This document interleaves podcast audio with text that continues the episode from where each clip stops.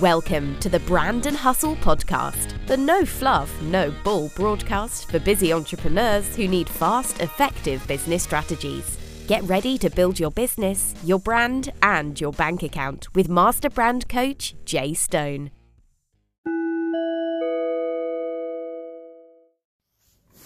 Hey guys, it's me, Jai Stone, and today's topic is about lifestyle. Lifestyle. It's more than luxury. So, about two weeks ago, I had the um, misfortune of losing one of my very, very favorite male cousins. And um, if you know anything about my family, I have a whole, whole lot of sisters and a whole lot of female cousins and nieces. And so the men in my family, it's only a few of them. And so I was pretty close to this particular cousin, and he passed away unexpectedly at fifty years old.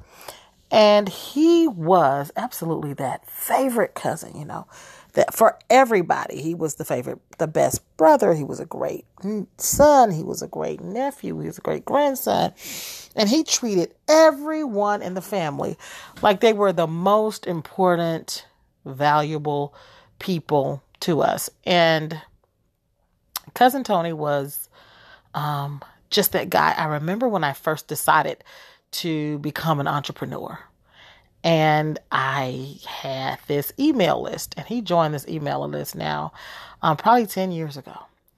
And I remember what I didn't even realize initially that he joined the email list, but he called me to just recap one of my emails. And, you know, it was when I first started using my, you know, brand voice, my authentic voice, and having more of a conversational dialogue in my emails. And he was so excited about that because he's like, I read your emails and I feel like I'm there with you.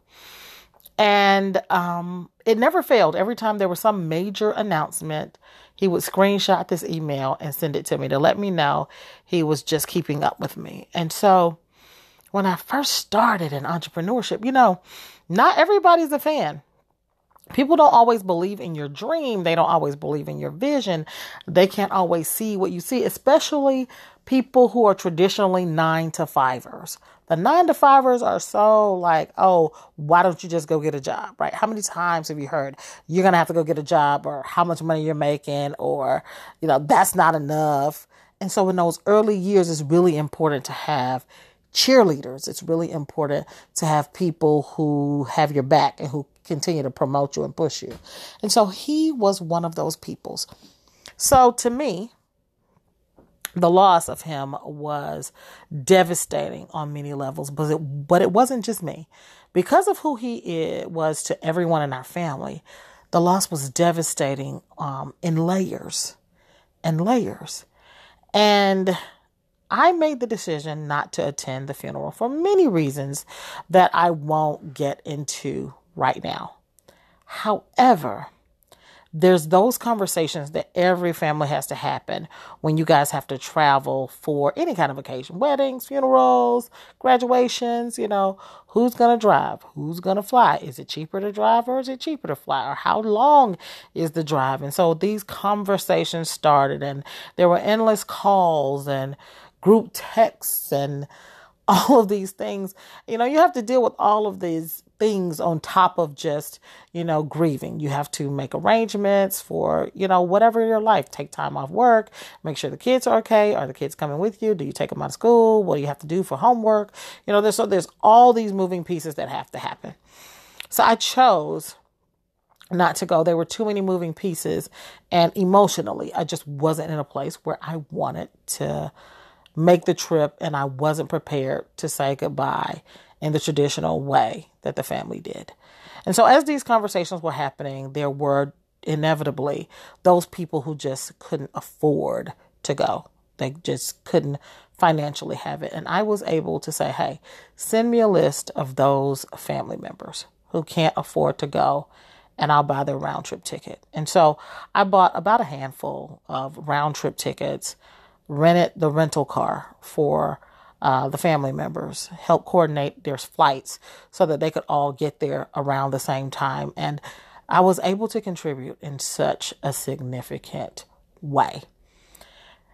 And that's what this lifestyle is about. You know, I'm dropping several thousand dollars in expenses, and I don't have to worry about how this is going to affect my mortgage or my car note or any of the other expenses that I have in my day-to-day living, or even, you know, business operation expenses.